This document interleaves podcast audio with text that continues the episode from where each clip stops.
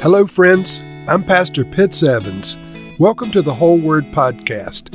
Let's get right to the Word of God. Esther chapter 8.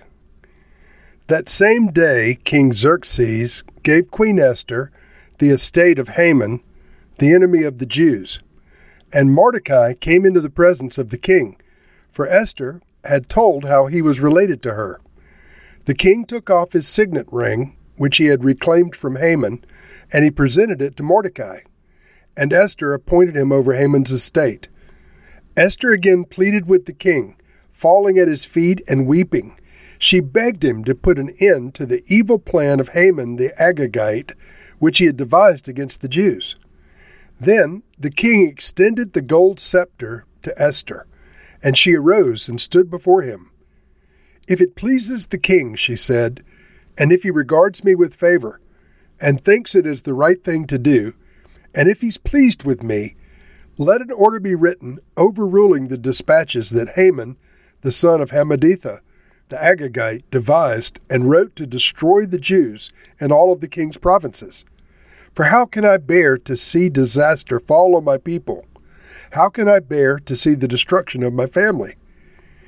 King Xerxes then replied to Queen Esther and to Mordecai the Jew Because Haman attacked the Jews, I have given his estate to Esther, and they have impaled him on the pole he set up. Now write another decree in the king's name in behalf of the Jews as seems best to you, and seal it with the king's signet ring. For no document written in the king's name and sealed with his ring can be revoked. At once the royal secretaries were summoned. On the 23rd day of the third month, the month of Sivan, they wrote out all of Mordecai's orders to the Jews and to the satraps, governors, and nobles of the 127 provinces, stretching from India to Cush. These orders were written in the script of each province and the language of each people, and also to the Jews in their own script and language. Mordecai wrote in the name of King Xerxes, sealed the dispatches with the king's signet ring, and sent them by mounted couriers who rode fast horses, especially bred for the king. The king's edict granted the Jews in every city the right to assemble and protect themselves, to destroy, kill, and annihilate the armed men of any nationality or province who might attack them and their women and children, and to plunder the property of their enemies. The day appointed for the Jews to do this in all the provinces of King Xerxes was the thirteenth day of the twelfth month, the month of Adar. A copy of the text of the edict was to be issued as law in every province and made known to the people of every nationality, so that the Jews would be ready on that day to avenge themselves on their enemies.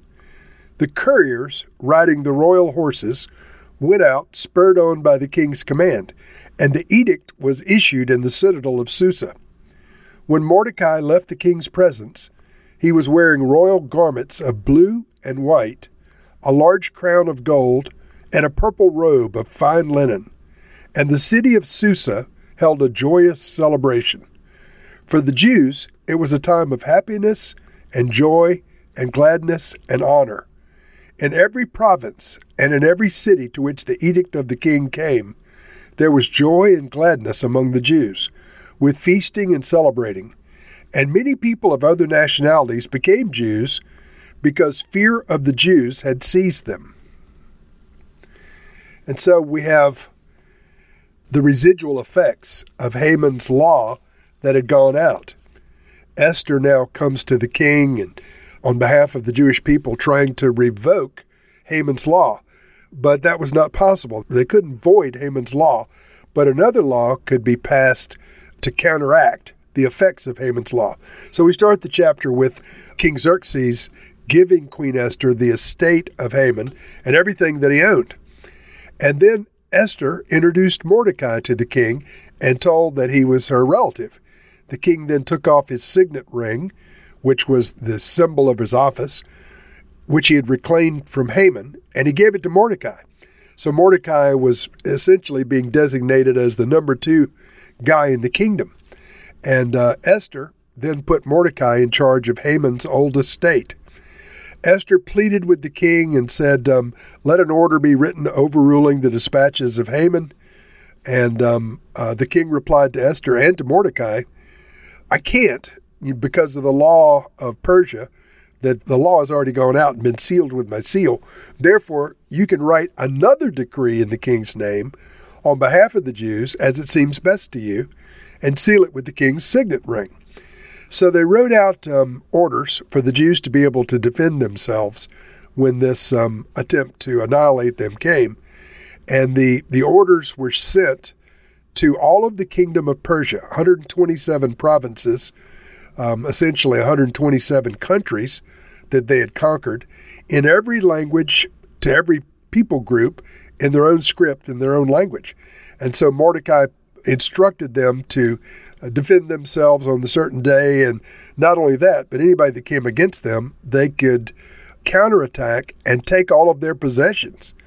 And so the Jews were given not only the right to defend themselves, but it was announced to the entire Persian kingdom that they had the king's blessing to do so, and that anybody opposed who opposed them was subject to suffer uh, the loss of all of their possessions to the Jews.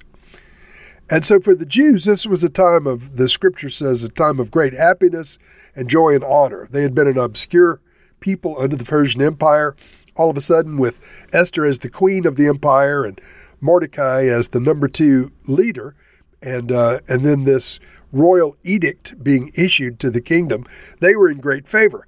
And interestingly, the Bible says that many other people uh, from different nationalities decided to become Jews. This um, resulted in so much favor for the Jews resting on them that other people said, Hey, I, I want to be a Jew too. I want to be a, a favored member of the Persian kingdom like the Jews are. So, just an amazing, amazing turn of events.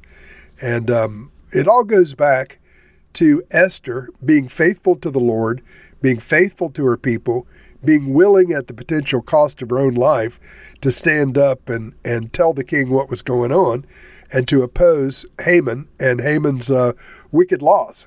It goes back to Esther and faithful Mordecai as well. Mordecai, who refused to to bow in worship to Haman and opposed him publicly, and then was seen in sackcloth and ashes. And although the name of God is not mentioned in the text, he was obviously praying. And then Esther and her uh, maids went on the three day fast and were able to obtain favor with the king and have Haman delivered to his own gallows that he had prepared for Mordecai. Just an amazing, amazing turn of events. You got to love this, friends. As I said, if it was an, a play, this thing playing out would be fascinating. But the fact that it really happened on a global stage, that all of the conquered um, Persian Empire was privy to these details in real time, it's an amazing thing in the annals of history, this whole story playing out. Lord, we appreciate um, Queen Esther we appreciate that she stood for you when her time came. We appreciate the favor you gave her with the Persian king uh, Xerxes or Ahasuerus. What an amazing, amazing God you are to deliver your people in times of trouble. Thank you, Lord, for granting them deliverance and favor and victory. In Jesus' name we pray. Amen.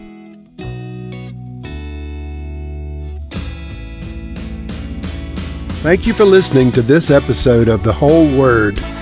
It was brought to you by Whole Word Fellowship and the Northern Virginia House of Prayer. If you were encouraged, please share our podcast with your friends. We'd also appreciate it if you'd hit subscribe in your favorite podcast app and take a few moments to write a review. If you'd like more information on our church and our ministry, you can go to wholeword.net or wholewordpodcast.com for more information. Thank you again, and may the Lord Jesus bless you today and always.